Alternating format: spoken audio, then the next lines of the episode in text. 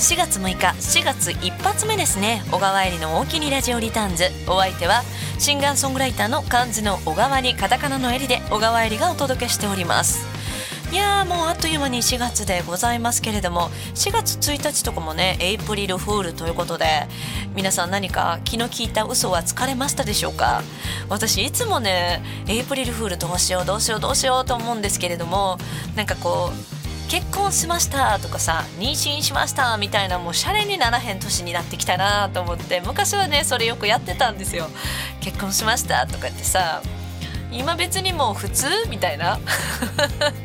そうそうそう。あのね嘘って難しいですよね。確か去年は私そのすごい豪邸を買ったみたいな嘘をついたんですけどなんか午前中に嘘つかなあかんらしいですね皆さんはどんな嘘をささやかな嘘がいいですよね。人を不幸にしない嘘がいいですね、えー、ということで4月皆さん新生活始まられた方も多いんじゃないでしょうか。新しくこうなんでしょうね。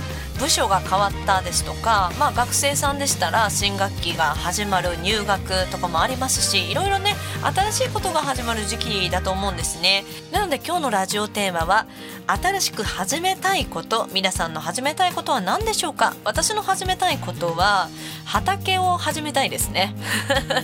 なんかこういっぱい収穫してみたいですね。プランターだとそんなにたくさん取れないのでこう土をこういじってやりたいですね。それでは今日の1曲目のナンバー、えー、毎月出しております月刊エリゴスティーニ第7号の中から今日はオンエアしたいと思います。春の楽曲で私のですね昔組んでたユニットの相方に向けて書いた歌です。なんかねこう強くて気高くて美しい人なんだけれどもそういう人に限ってもうなんか繊細でね壊れそうな心を抱えて生きている。そういうねその清い心に助けられて私も今も音楽を続けているような気がして書かせていただいた曲です。それでは今日のオープニングナンバーお届けします。小川えりで美しい人。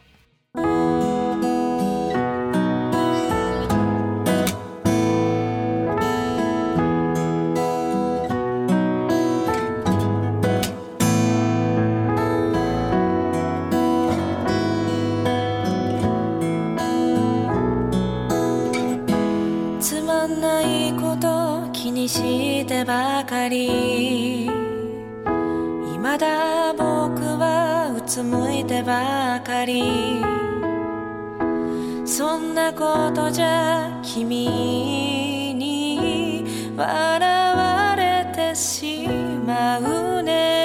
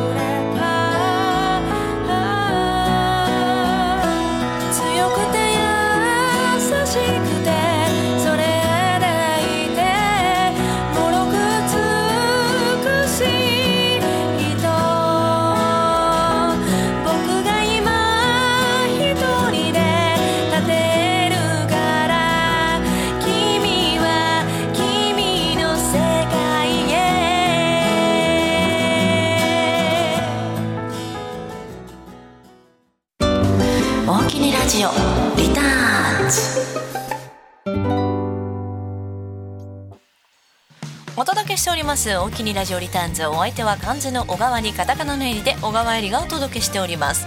さて今日のですね大きにラジオリターンズ4月一発目でございますので今日のラジオテーマは新しく始めたいこと。皆さんが新しく始めたいことは何でしょうか？それでは早速1通目のメッセージご紹介させてください。えこんばんは。ラジオネーム埼玉のマッさんです。新しく始めたいことコロナで引きこもりがちな生活となり運動不足なので何か運動を始めたいなと思っています。まずは簡単にできることとして仕事帰りに少し遠回りして夜のお散歩から始めたいと思っています。私もね30分でもいいから歩きたいなと思ってるんですけれどもさっぱり歩けてないですね。こもちょっと運動は私も始めないといけないことですね。分かりみが深い。一緒に頑張りましょう。えもう一通だけご紹介させてください。ラジオネームジャスミンさん。えこんばんは。テーマの新しく始めたいことですがもう少しずつやったりしてるんですがなかなか思うようにいきません。それはバルーンアートで犬を作っても変な形になってしまいます。不器用なので仕方ないんですけどね。と。教えてくれてる人は新潟のお笑い軍団なまらのアラフォーアイドルパシュミラで活動している皆さんです。先生がいるんだったら上達も早そうですけどね。私もバルーンアート一回やってみようと思ってやったことあるんですけどなんかあのキューキュー言うんですよね。しかも結構器用じゃないとあんな素敵な形にならないからちょっとできるようになったら是非差し入れに バルーンアートの犬を持ってきてください。ラジオネームジャスミンさんメッセージおおきにありがとうございます。そしてもう一通メッセージご紹介させてください。ラジオネームももじろうさんメッセージ大きにありがとうございます。こんばんは。花粉症がピークで目薬とティッシュが欠かせない桃次郎です。私もです。めちゃくちゃ鼻の中が痒いんですね。でも鼻が詰まらなかったのがまだ幸いでしょうか。でもなかなか辛いですよね。もうちょっと頑張って乗り切っていきましょう。えそしてテーマ新しく始めたいこと。というかちょうど1年前のこの時期長年大型トラックに乗ってたんですが、まあ、体力的でもいろんな面で、え会社から大型はちょっと若者に任せて小さいトラックに乗り換えてほしいと言われて、まあ、プライドはあったから悔しかったけれども小さいトラックに乗り換えました。プロ野球の1軍から2軍に落とされるような気分です。えでも同じ時期にエリさんもアナウンサー研修で頑張っている姿を見てエリさんの曲「キャンバス」の歌詞に背中を押されました。だから行けるライブは全部行きたいです。そして1年が経とうとしています。新しく始めたいことというより去年新しく始めたことのお話でした。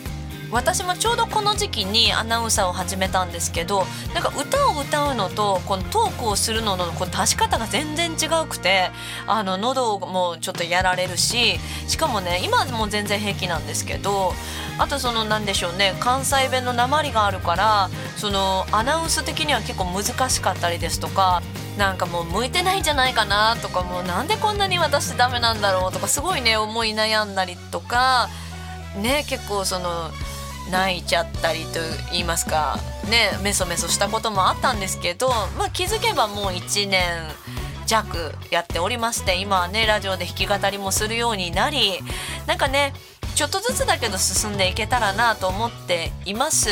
そんなねあのちょっとずつ進んでる姿が誰かに勇気を与えられたのならすごく嬉しいです。本当にね嬉しいメッセージ大きにありがとうございます。あとは桃汁さんギターをきちんと誰かに習いたいですね。娘もアルトサックスプレーヤーなので家族でやれたらいいのにななんて勝手に妄想してます。めちゃくちゃいい妄想じゃないですか。現実にしましょう。なんかこうギターサークルとかやりたいですよね。私も教えれるほどそんな上手じゃないかな。どうなんでしょうね。でもまあなんかみんなで楽しくギターサークルみたいなんできたらいいななんてちょっと思っております。最近こうズームでつないでさやるとか面白くない？一回やってみたいなそういうのもね。それも新しく始めたいことかもですね。ギター教室とかこうなんか音楽教室みたいなのもねおいおいやっていけたらなと思っております。新しく始めたいことまさにそれですね、えー、ラジオネームももじろうさんメッセージお気にありがとうございます。あとリクエストいただきました。えー、ももじろうさんリクエストで上野真奈さんの桜のラブソングコインに咲く花リクエストいただきましたので今日はちょっとオンエアさせていただきたいと思います。それではお聴きください。上野真奈ちゃんで恋に咲く花。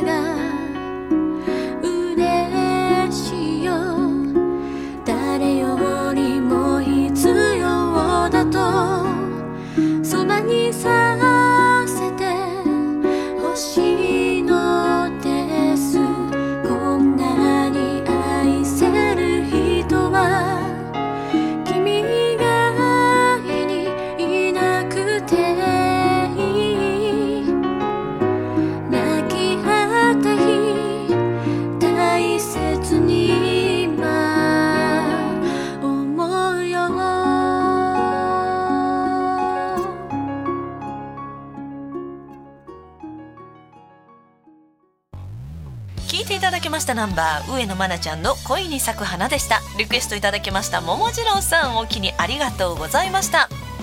さて今日のゲストコーナーですがえ3月21日茨城の境町にありますラフさんでライブをさせていただいた時にご一緒させていただきました。男性シンガーソングライターさんの加藤至さんに遊びに来ていただきました。えー、イタルさんこと角さんは東京の豪徳寺にありますリーフルームというライブハウスもされていながら全国本当にアグレッシブにね歌い回られてるそうでいろんなねお話とかお店のお話もたくさん、えー聞けそうで本当に楽しみにしていました。それでは今日のゲストコーナー豪徳寺リーフルームのオーナーでもあります。加藤至さんの登場です。君の行きたいところは？Today's guest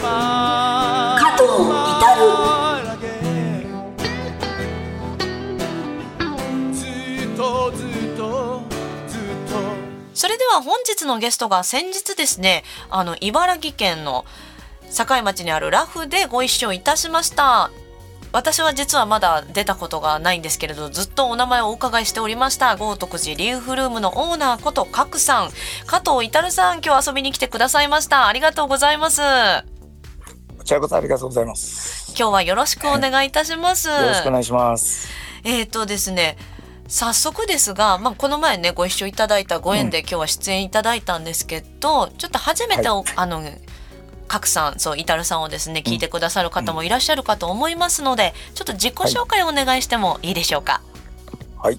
えー、東京は小田急線豪徳寺でリーフルームというお店をやっております加藤あ愛称は角ですが、えー、角と書いて至ると読む加藤至ると申します。よろしくお願いいたします。です。よろしくお願いします。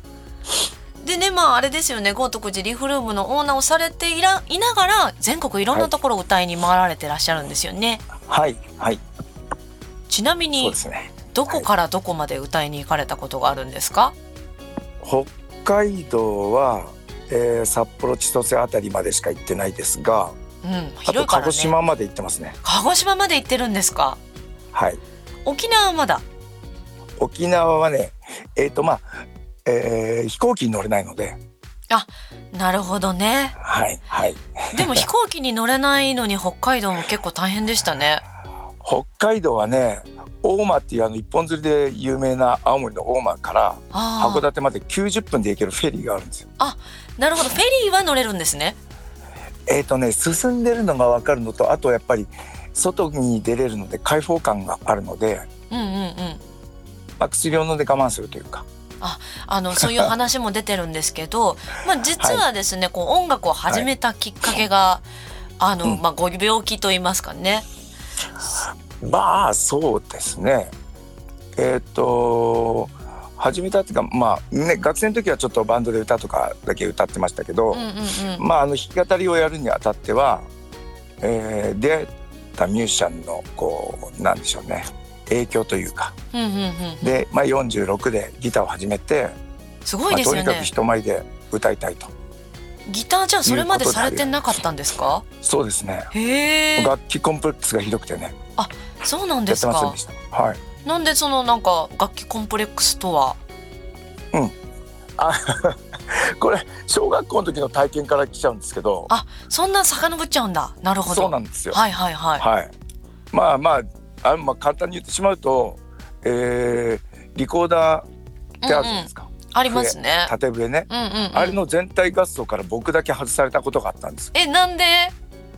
よくはあのまあまああ後々になればその地方出身なので、はい。地方って養護学校とかがなくてあで僕はずっと1年生から6年生まで、えー1組だったんですよ。あはいはいはいはい。そしたらまあその特別教室の子たちが必ず何かの行事の時には1組に戻ってくると。うんうんうんうん。でその子たちの面倒を見るためというか、ああなるほど、ね。見させようということで先生はだから僕はその子たちと一緒になんかそのお遊戯みたいなのうんうん。やるという。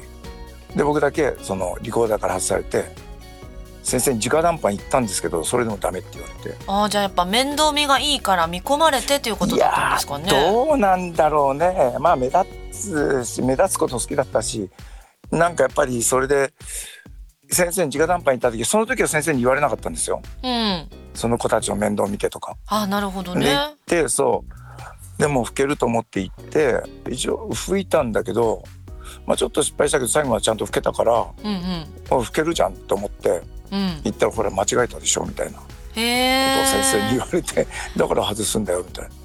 いやなんかちょっとトラウマですねそれね。そうなのそうなのだからそっからちょっとまああ俺やっぱり楽器とかダメなんだと思ってああやっぱその幼少期のね経験ってやっぱ尾を引きますよね。いやーそうですねだから中学の時とかも音楽の授業でギターとかあってもうん。もうチューニングもできないからもうパンパンパンパン弦を切って「はい先生すいません僕できません」みたいなええ。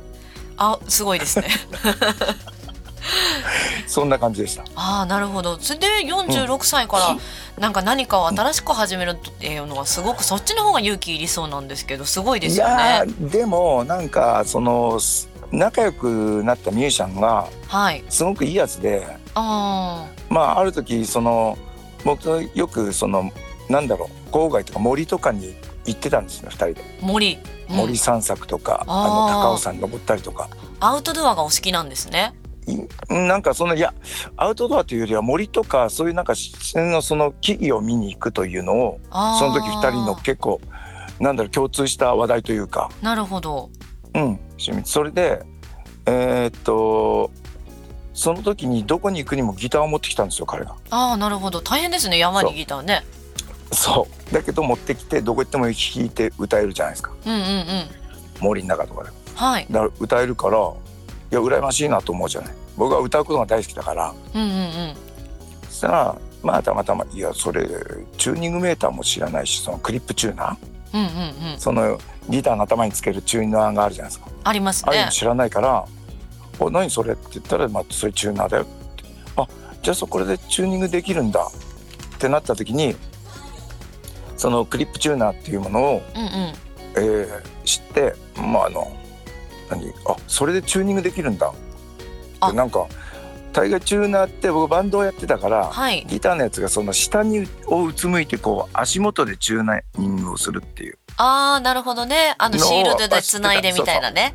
を知ってたんだけどあれかっこ悪いなとずっと思ってたんですよ。ああクリップチューナーの方がまあスマートですよね。そうなんかかっこ悪いなっていうかでもそれをかっこよくやる弾き語りのミュージシャンもいっぱいいるから、うんうんうん。今は何ともない思わないんだけどはい。あのバンドの時はあれがかっこ悪いなと思ってたのなるほど。個人的に。うんうんうん。であ上向いたまんまこうチューニングできるんだ立ったまんまみたいなああなるほどね。下向かなくていいみたいな。そうチューニングできればなんかあれかなみたいな。できるんじゃねみたいな。そう。そしたらそいつがはい。えーっと E っていうコードが一番遠くを押さえるから、それが綺麗になればギター誰でも弾けるって言ったんです、あーなるほどね。ね。うんうん、そう。で賀来さんはその自分の歌の伴奏とかをやりたいだけでしょとか言って、うんうんうん、でなんかだったらやってみればって言われた。なるほどね。うん。まあその本当軽くあーでそこからちょっと弾いてみようかなって言ってこそうだから弾き始めたんどうなるものかも分かんないし今こうなるっていうの全く想像もせず始めたんですよ、じゃああれなんですか？そのお店の方が先なんですかね？いや後です。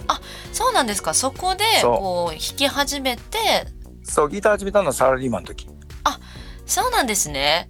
うん。それでサラリーマンで脱サラしてからの、みたいなそうそう。あのサラリーマンの時にそれ始めてそしたらいろんななんかそのライブやってるとことかうんうんうん。とかね、はい。にこうオープンマイクとかあるじゃないですか。ありますね。ああいうの顔出したりとかあ最初でもライブそううん、それ以前から知ってるミュージシャンとかがいたからあでそういうつながりでなんかそのギター始めてもう半年でライブやらせてくれって言ってライブハウスにお願いしたんですーあー結構早いですね 気がね。多分ひどかったと思うけどね。でも何事もね、うん。始めるのはやっぱ大事なことでね。僕はずるいからはい。これ次の月とかも予約できるんですか？って言って「あーああできますよ」って言ったら、うん。そしたらあ最初にやったら多分ひどいから普通だったらライブハウスじゃあちょっと勘弁してくださいみたいな話になるじゃないですか。うん。次の月も出て出れますか？1回目やった後に言ったら。うんだ1回目やる前に言ったんですよ、ああなるほど。でもそれでどんどん決めていくのすごいですね。そう出さざるを得ないからそこから毎月そこのライブハウスでライブをやらせてもらったんです。ああなるほどね。そうそうそでそこから、まあ、いろんなとこでやりたいみたいな感じになって、こういろんなとこ行かうれるようになったんですか？そうですね。なんかそのギター始めて1年ぐらいのライブを見て、うんうん。そこのライブハウスのオーナーが僕はあんまり知らなかったんだけどその当時は、なるほど。すごく有名な人だったらしくて。あらまで「おいちょっと来いよ」みたいな感じでやって「なんすか?」とか言って「お前音源いるだろ」って言われて。あうんうんうん。で「えなんですか？作ってくれるんですか?」とか言ったら「おお作るか」って言われて、まあ、そしたらそこのねあのオーナーがやってる、はい。えーその方がやってるレーベルだともうすぐ全国流通だから。へえそう。だからえだったら作ってほしいなと思って。めちゃくちゃラッキー。そうなの。すごいバンドメンバー集めてくれてへスタジオミュージシャンえそう。それすごいいい環境で撮らせてもらったんです最初。まあ一発撮りですけどね。あーでもね。すごい高いうんうんところを使って、へえそうそう。だからそれですね。結局はそっからもやっぱお前がなんかそのいろんな人に聞いてもらわないとこういうのは広まらないからって。そのための名刺代わりとしてはいいだろって言われて。へえそんな親切な人います？いたんですよ。ごい。いたんですね。だから僕は本当人の縁には恵まれてる。えーすごいですね。ですいいなあなんか運が強運の持ち主なんですかね。そうだね。その CD もだからそんだけのメンバーを揃えて撮るのに僕は一銭も出してないですから。へえ。そう。なんかそういまあうこう体質？なんでしょうね。すごいな。よくわからないですけどね。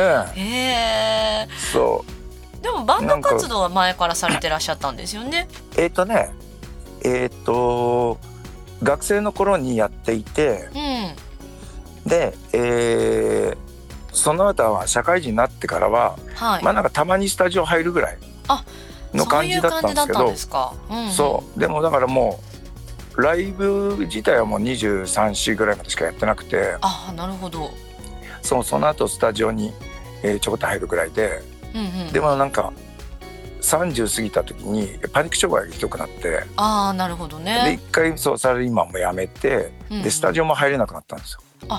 なんか密閉空間がダメで。ああなるほどね。でで10年ぐらいスタジオも入らずで何もせず。はあ。ででななんかだいだいぶなんか自分でちょっとコントロールできるかなって。なった時にまた歌いたいってなって。はい。だけどもうバンド前のバンドメンバーとかはまあ今更なみたいなああなるほど、ね、ただそいつらも優しくて、うんうん、僕が歌えるセッションの場所とかを探してきてくれたんです。へえやっぱ友達としてもやっぱつながりがあったんですね。そうですね。でなんか、あのーそのセッションで出会った若い連中と、うん。レッチリのコピー版をやってる時にさっき言ってた弾き語りのミュージシャンに出会ったんです。なるほど。そういうご縁でそうそうそう。弾き語りに行ったんでそうです。すねそうなるほど。ちなみに音楽活動を始めるにあたり影響を受けたアーティストとか曲ってあったりするんですか？僕はあまあ曲はね世界一好きなのホテルカリフォルニアですけど。ああなるほど。そう好きなのはね。私も練習した。エレキギターのソロで。でもあの好きでやっぱりこの人っていうのは U2 のボノですね洋楽がやっぱお好きなんですねじゃあ。いや洋楽ですね基本。ああなるほどね。邦楽アーティストは僕はやっぱ佐野元春さんが好きで、ああかっこいいですよね。そう佐野元春さんをずっと聞いててあとはエコーズっていう辻仁成さん。うんそう。んうんうんが好きでしたね。なるほどね、うん、まあ、そういうルーツをも持つ、えー、加藤格さんなんですけど、ここでちょっと一曲聴いていただこうと思います、加藤格で Deep Silent シ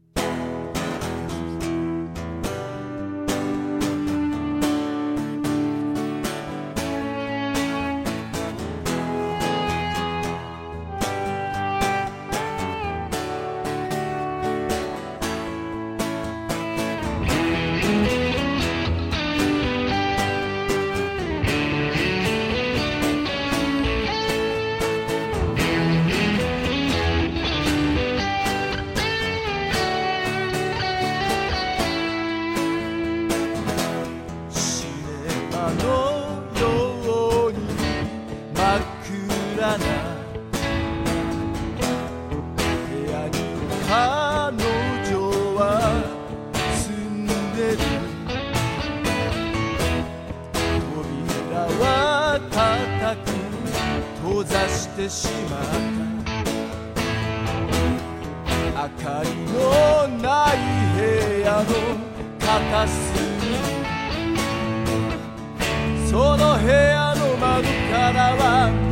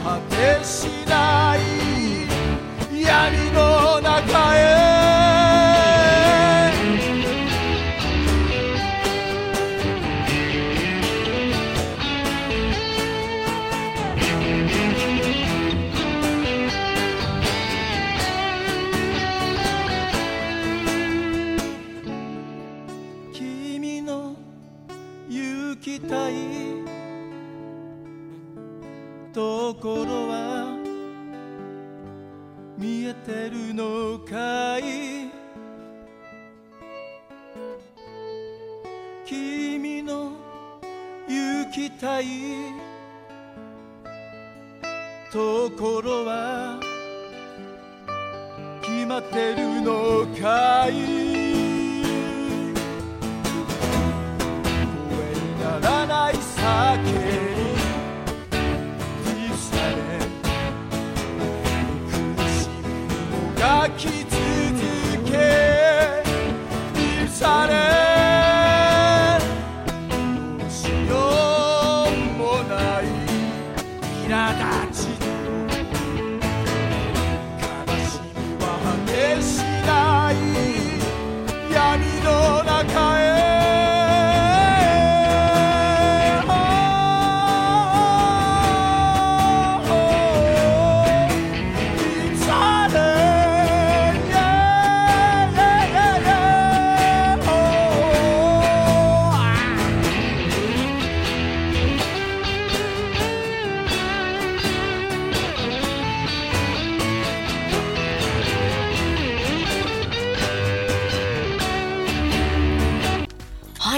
はですね一度、はい。あの加藤至さんの曲聴いていただいたんですけれども、はい。やっぱなんかすごい情熱的と言いますかあのこの前茨城でねご一緒した時もなんて熱い歌を歌う方なんだろうと思ったんですけど とはいえなんかチャーミングだなとも思ったんですね。あのズッキュン。なんかそういう曲があって、なんかハートマークを作ってみたいな。そうね。すごい。ズッキュンはまあお客さんも喜んでくれるんでね。そうですね。だからなんか暑さとこうなんか、まあ、ユーモアをこう合わせまあ。持ったような感じだなと思ったんですけあど、のなんかライブって、はい、まあ、A ちゃんもそうじゃないですか。なんかそのやっぱお客さんが楽しんでうんうん。くださらないとっていうのがやっぱりあるから、うん、うん、前はやっぱり自分の歌を聴いてくれが先に立っててやっぱりうわーって歌うだけだったんですよ。なるほどね。それこそ始めた頃はうわーってもうでかい声出してわーって。もうなんかそんなことばっかりやってたんですけどうんうんうん、これある時声の大きいやつはいくらでもいるし歌のうまいやつとかそのねそれはトータルで弾き語りうまいやつはいくらでもいるからうんうんうん。でやっぱとにかくなんか楽しむとかそういうことをやっぱねお客様に聞きやすいようにとか届けたいなっていうようになりましたねある時から。うんなるほど、うんなんかまあ MC とかそのライブ運びもその辺を意識されてらっしゃるんですね。うん、ででも喋りはまあこんな感じなんでずっとなんか思いついたこと喋ってます。なるほどですね。で、はいまあお店もねあのされてらっしゃるということで、豪徳寺リーフルーム私もよくはいお名前をお伺いしてたんですけど、うんいつ頃からこうお店をされてらっしゃるんですか？店始めたのは、えー2012年の12月に、はい。えーその今の豪徳寺ではなく小田急線隣駅の共同っていうところで、あはい、たまたま縁があってそこも、まあ、場所が借りれるっていうことになって、ーはい。まあ、自分もギター始めたばっかりだし、うんうんうん。そのなんか歌える場所が欲しいなと思って、それで自分で作られるのがすごいですよね。うん、だけどまあ本当これも人の縁で、うん。まあ、あのすごい好条件でこう入れて、まあ、ちっちゃい場所だったんでうんうんうん。特にまあアコースティックで最初始めた時は本当生音でああ生音で。響きがそう響きがすごくいい場所だったんですよ。あそうなんですね。で生音でこう最初やってきたんだけど、うんうんうん。まあ、たまたまそのえっ、と桑田佳祐さんがやってた桑田バンドってあるじゃないですかはいはいはいあれのベースを弾いてる拓磨仁さんが、はい。まあ、奥さんとユニットでうちでライブをやってくれるって言った時にへえそんなご縁。そうなんですよでいやうちには音響機材がないよってなってうんうんうん。でそしたらお客様がまあそのお客様は写真展もやりたいっていうことでで仁さんも撮った写真を飾りたいでその自分の撮った写真をバックに自分たちが歌いたいっああなるほどね。てなった。時そう。だからそのお客さんが音響機材を買ってきてくれたんですよ。そんなかえ買ってくるとかあります？わかんない「ゆうこんさんこれあの使って」って言って買ってきてくれえー、さっきの CD のくだりといいどんだけ強運の持ち主なんですか？すごいそんなんない。た、そうなのよ。でまあまあ簡易な、えー PA システムだったけどでもあるとないではえらい違うんで。そうですよね。うん。でそれをまあずっと共同時代は使ってて。はい。でその豪徳寺に転した時もそれを持ってきて使ってたんだけどうんうん。こう3年さ今3年ぐらい共同でやって。はい。でなんか大家さんが代替わりしてもライブはやらないでみたいな話になったので。ああなるほどね。そう本当は店を辞めようかなってちょっと思ったんですけど、うんうん、うん、まあライブないとダメだよなみたいな。でもたまたまその今回豪徳寺の場所がまあいい僕はもうすごくなんだろう何もないスケルトンの状態でああここがいいって思う場所があったのでああーなるほどね。そう。でバンドもやりやれるようにと思って見つけた場所があったんですよ。ああうん、それも巡りですよね。そうですね。場所もそうだしやっぱ借りる時にもお金がものすごくかかる。そうですよね。もちろん東京ですよしかも。そう。ねそうね。一応世田谷だし。で下北からすぐだしめっちゃ便利ですよね、そうなんですよ。ででもまあ大きい金額だから、うん。いやそれは出せんな無理だなと思ったら、うんうん、まあ何人かの方がいろいろ出資してくれて、出資ですよ。なかなかないですよね。まあこれも無償でね皆さん。へえ。でお金がある程度集まってうんうんうん。これで借りることはできました。なるほど。ただ内装をやるお金もありません。うんうんうん。それもまあミュージシャンをやりつつ仕事をやってる方々がすごい協力してくれてもう本当に月々ちょっとずつの支払いでいいからこれあの何？内装ある程度までその土台だけは作るよとか。その後はじゃあ各さん自分でやってきなみたいな。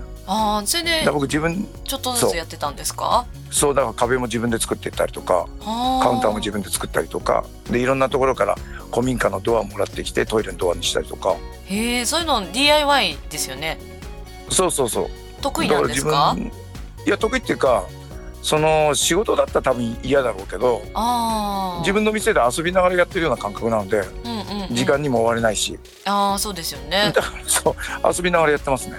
なんかこうリーフルームのイメージ確かになんかこう木というかなんかオーガニックな感じというかすごい自然っぽいというかうんうんうん。そういうイメージがあのお写真で見させたところあるんですよね。そうですね。なんか前はその共同の時はすごく木をいっぱい置いててでなんかその友達が何人かいてその店をやってる人たちが結構森の近くでやってたりとかするんですよ。ああなるほどね。世田谷でにいる人たちをまた僕もそういうところに連れて行きたいという意味で森への入り口という意味でリーフルームっていう名前にしたんです。素敵なるほど 都会のオアシスみたいですね。あそうだから木をいっぱい置いてたんだけど今のところはでも本当に最初のうちはこう木を持ってったんだけどちょっと置き場所とかこういろいろ違うなってなってはい。でやっぱりライブを完全にライブを毎日やるような店になってしまったのでうんうんうん。まあでも緑がないのは違うなと思ってちょっとだけはこう置いてうんうんうん。でなんかその白を基調な感じ。その女子が作る綺麗な白ではなくてまあうん男の人がやってるこう白というか。ああなるほどね。なんかそう無造作なやつがであったらいいなみたいな感じでやってます。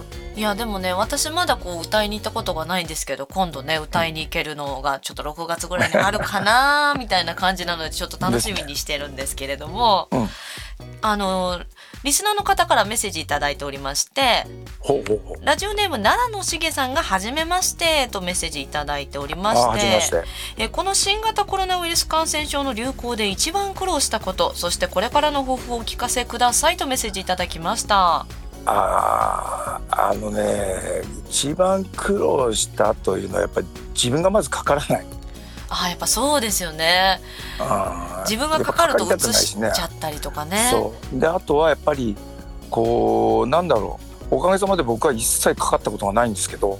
すごいですよね。私まんまとかかってますもん。かかってるそうだかかから今特にオミクロンはすごいね風邪のように感染していくから、そうなんですよね。そう。でもその中でもまあありがたいことに本当そのコロナには全く無縁でほんでやっぱあとはそのなんだろうなこう店を維持するためうんうんうん。のやっぱこう細工もあるしその僕は基本的にはミュージシャンにに少しでも稼いでいってくださいっていうスタンスなので。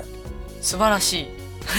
そうなんですよ。だからまあこのねあの話が合うかどうかわかんないですけどチャージはフルバックしてるというそうなんですよ。すごいですよ。そんなんないですからね。いやいや。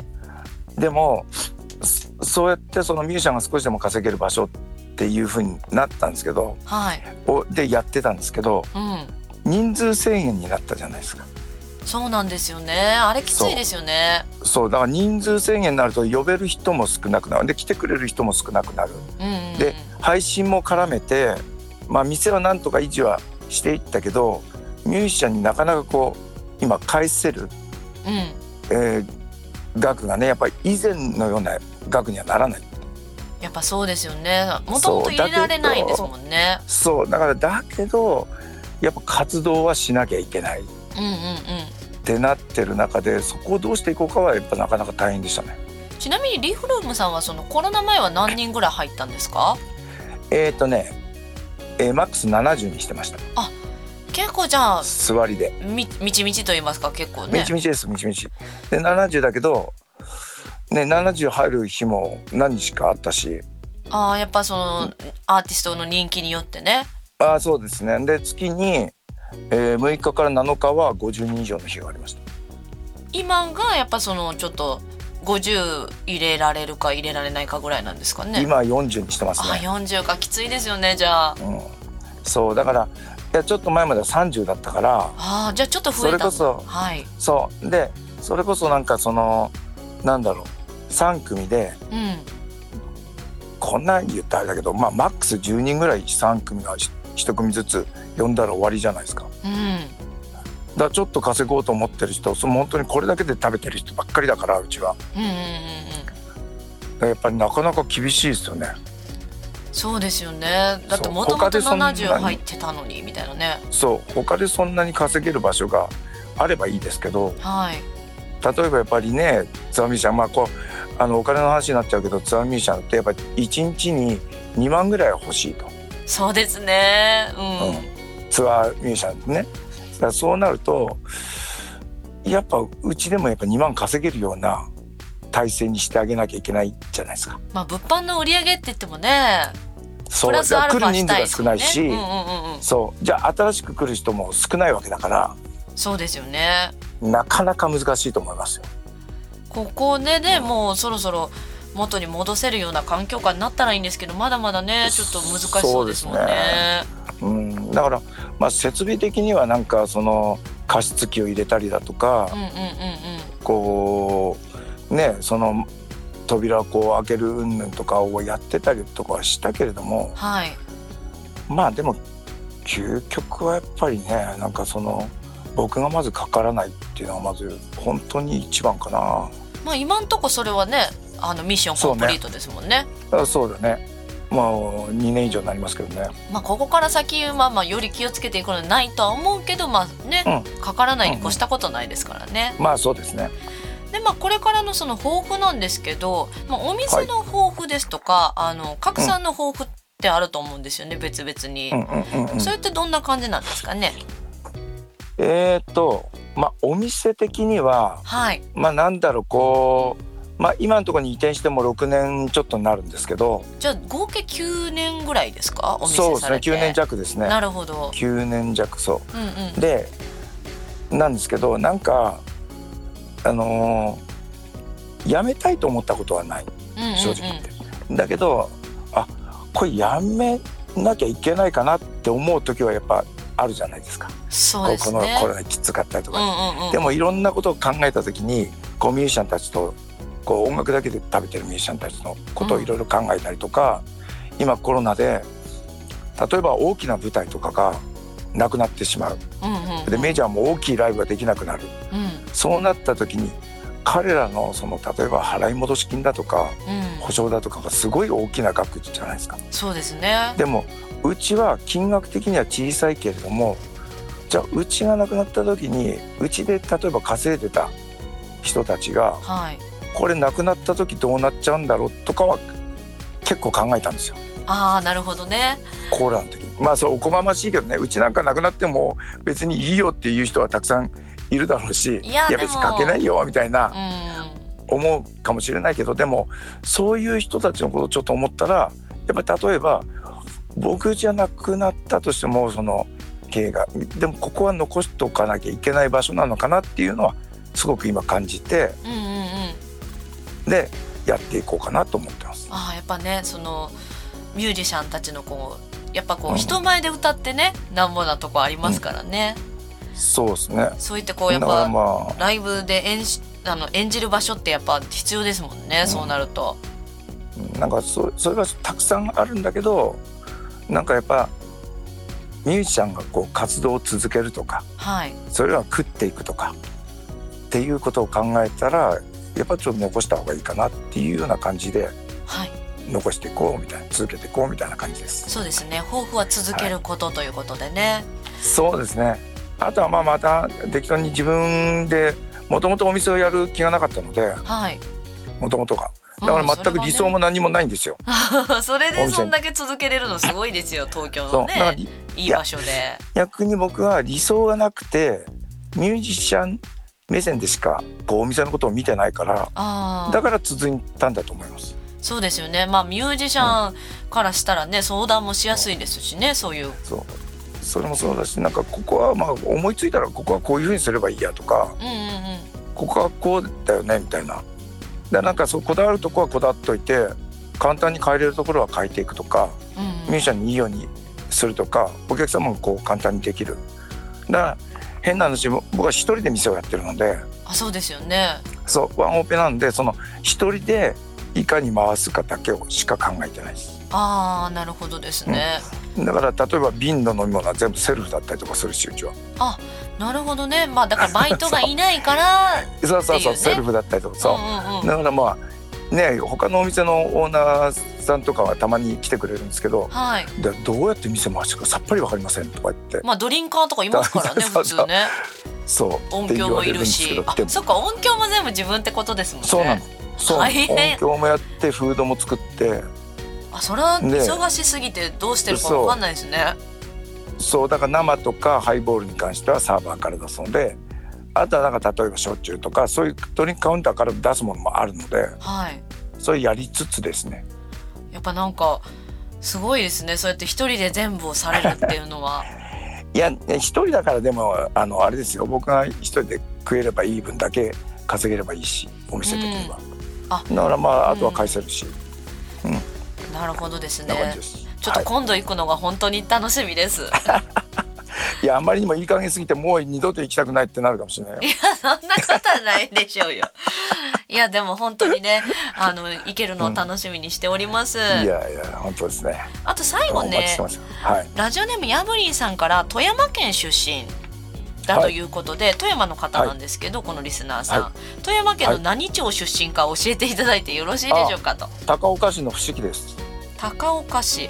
あ高岡市。ああ不思議、はい。どの辺だろう、はい。えっ、とね能登半島の付け根です。ああなるほどですね。氷見の隣ですね。あ氷見はわかります。はい。新潟隣ですからね富山ね。そう氷見があってあその天橋海岸っていうのがあってはい。その元に伏木港っていう港があるんですよ。ロシア船がもともと今話題のロシア船があずーっと航行してた。今多分途絶え途絶えてると思いますけどね。あなるほどですね。今の状況だから、うんうんうん。でもロシア船があってそうそこにいましたね。なるほど。美味しい海産物に囲まれて、そうですね。小さい頃は懐中電灯持ってホタルイカすくいに行ったりとかね。えー、ホタルイカそんな簡単に救えるもんなんですか？いえいえ当時はね言いましたね。へ海岸え懐中電灯で照らす照らすと寄ってくる。あやっぱ光光ってました？光ってる光ってます。光ってるからすぐわかる。うわーすごい。こうちょっと舌が超えてそうですね。そんないいところで育ってると。そうですねまあそんなねあの加藤至さんなんですけれども4月6日以降ねライブたくさんあると思うんですけれどもおすすめのライブとかってありますか、えーとね6日以降はねえっ、と4月の14に、はい。えー先ほど言っていた、はい。えーライブハウスのオーナーと初めてツーマンをやるんですよ。わあすごいですねそう。でもまあオーナーも公表してるんですがはい。ちょっとがんを患われてうわー。心それ配でもう来るお客さんとかミュージシャンがもう拡散行ってもうなんか元気づけてあげてくださいよあみんな言ってくれてて。ーなるほど、で僕もまあ会いたいしうんうんうん。もうずっとツーマンやろうってずっと前から言ってたんで。あーじゃあついにやっと実現ねそうなんですよ。秋葉原にあるライブガレージ秋田犬っていうところで、あ北犬さん。はいはいはい。はい、そこで、えー、と馬場孝之さんとツーマンライブやります。あーぜひねちょっと皆さん行きましょう、あとはまあ配信とかあるのかな？配信はねそんな僕はやってないですけど、はい。えー、と3ヶ月に1回自分の店で、はい、えーワンマンをやったりとかあと茅ヶ崎でも3ヶ月に1回もそれは投げ銭ですけどワンマンをやったりとかはい。してます。あとまあ5月はもう本当に北陸から東北北海道までうん。16連チャンっていうやつがあります。すごいですよね。まあ細かくは もうたくさんになっちゃうのでそうですそうです、はいあの加藤まあ賀来さんで、ホームページでも。ホームページもありましたね。はい。ありますはいいやでも本当お店をやりながらそれだけのスケジュールをこなせるなんかどんだけの超人なのって思うんですけれども。いや親に関してはですね外見が強いのは。まあパニック障害とかなっちゃったけど外見がやたら強いので。はい、はいまあ、ちょっと今後ともねあのはいちょっと忙しすぎてあのちょっと大丈夫かなと思うんですけど でも大丈夫そうあの元気大丈夫大丈夫な賀来さんにねぜはいひ会いに行っていただきたいと思います、ろしくお願いします。はい。それでは最後の曲をオンエアしてお別れしたいと思います。今日は加藤角さん、あ、イタルさん、本当にありがとうございました。ありがとうございました。ラストナンバーは加藤イタルで、スマイルアゲイン。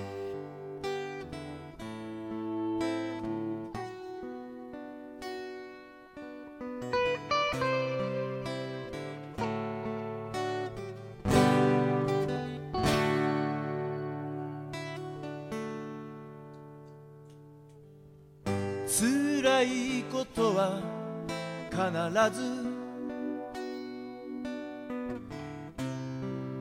あるだろ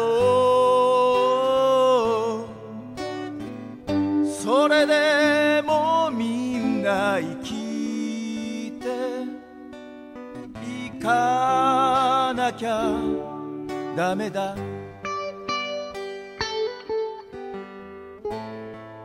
いつも考え事ばかりが頭の中を占めているよ。愛する人さえも見えなくなっているよ。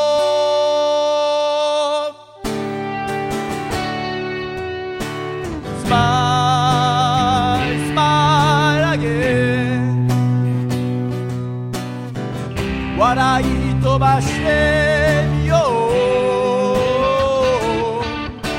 スマイルスマイルアゲン大きな声で笑おう。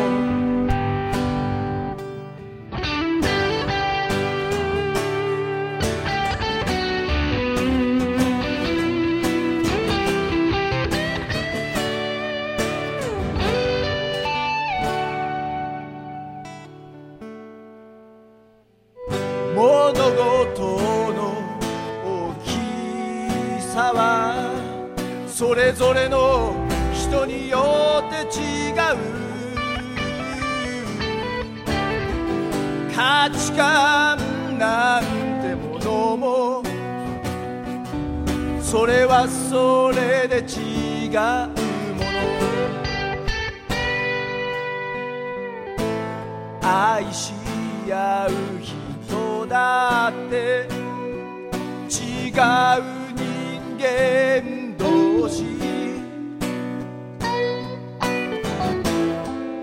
え方が違うことも当然ある。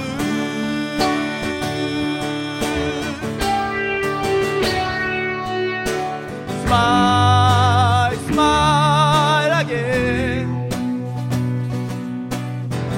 一緒に笑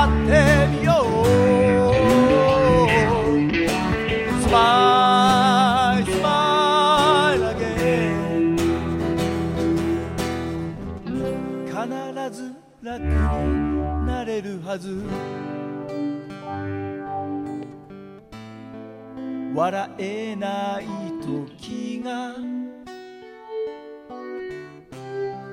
あったとしてもそれがずっと続くはずもない。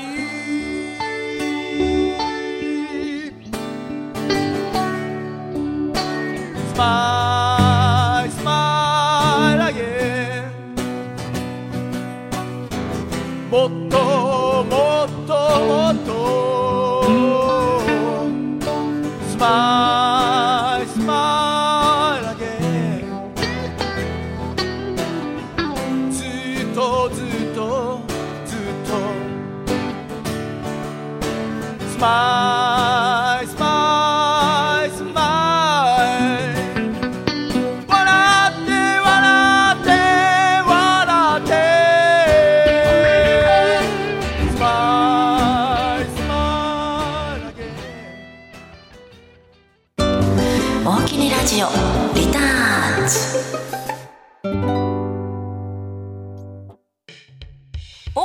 オリターンズ後半戦に差し掛かってまいりました。今日のラジオテーマは新しく始めたいこと。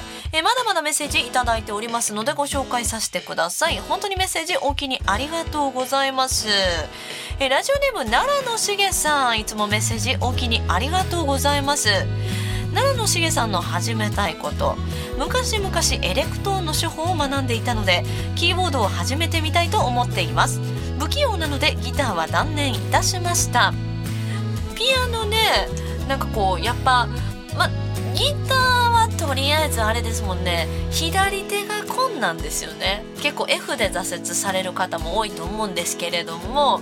まあでも F を弾かなくてもあのもうすぐ春ですねとかは結構簡単なのでその辺とかならトライしやすいかなと結構ねあの探してみるとコードが簡単な曲もあるのでそこからちょっとね行ってみるのもありだと思います。ぜひぜひねキーボードも始めてみましょう。楽器始めたいっていう方結構やっぱ多いですよね。なんかやっぱ私も新しい楽器ウクレレとかやりたいですけれどもね。あと最後のメッセージですね。ラジオネーム藤田さん。いつもメッセージ大きにありがとうございます。なんと感想を送ってくださってますね。ライブの感想を送ってくださってます。3月26日27日はあのぐら、えー、あの頃青春グラフィティのね盛り上げライブと埼玉県行田市にあります推し場ライブひろのちゃんのラジオ出演と忙しくも楽しい週末でしたね。えー、あのぐらは盛り上げライブ、えー、小林古慶記念美術館の二の丸ホールは天井が高くいい響きのライブで怒涛の春の歌でした。また公開生放送の本編にも出演して憧れの岡野美和子さんにもかなりお近づきになれたのでは。私は車で移動中だったのでラジオアプリで音声を聞きながら YouTube の動画を見ていました。YouTube の動画なんか臨場感あっていいですよね。あと推し場ライブはお城と桜の野外ライブ。現場に行きたかったです。その後の FM 熊谷のヒロノのラジオ生出演ではメッセージ読んでもらえて嬉しかったです。お気にありがとうございます。ねなんかやっぱ土日にねできることは全部やりたいなと思って最近予定を詰め詰めにする傾向がありますね。でメールテーマ新しく始めたいことですが今年の夏に愛知県で行われる国際芸術愛知2022のボランティアスタッフで参加することを決めました。いろいろ研修がねたくさんあるそうなんですけれどもボランティア頑張りたいと思いますと。なんかいろいろいいですね。こういうこう新しくこういうイベントのやつ始めるですとかなんかこうワクワクしますね。え皆さんの始めたいこと送ってくださってありがとうございました。え今週末ですね、えー、ライブがですねもう超おすすめのやつがありますよ。4月9日、えー、小川入りのソロプレミア配信恒例のソロプレミア配信と4月10日新潟上越の、えーライオン像のある館ですね。直江津にありますライオン像のある館で1月29日の延期公演やらせていただきます。めちゃくちゃ気合入っておりますので来ていただけると本当に本当に嬉しいです。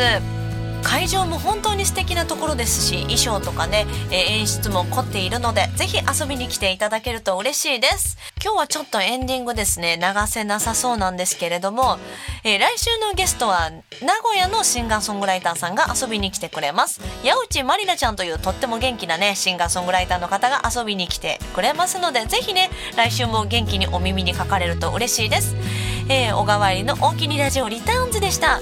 皆さん今日もいい夢見てね。おやすみなさい。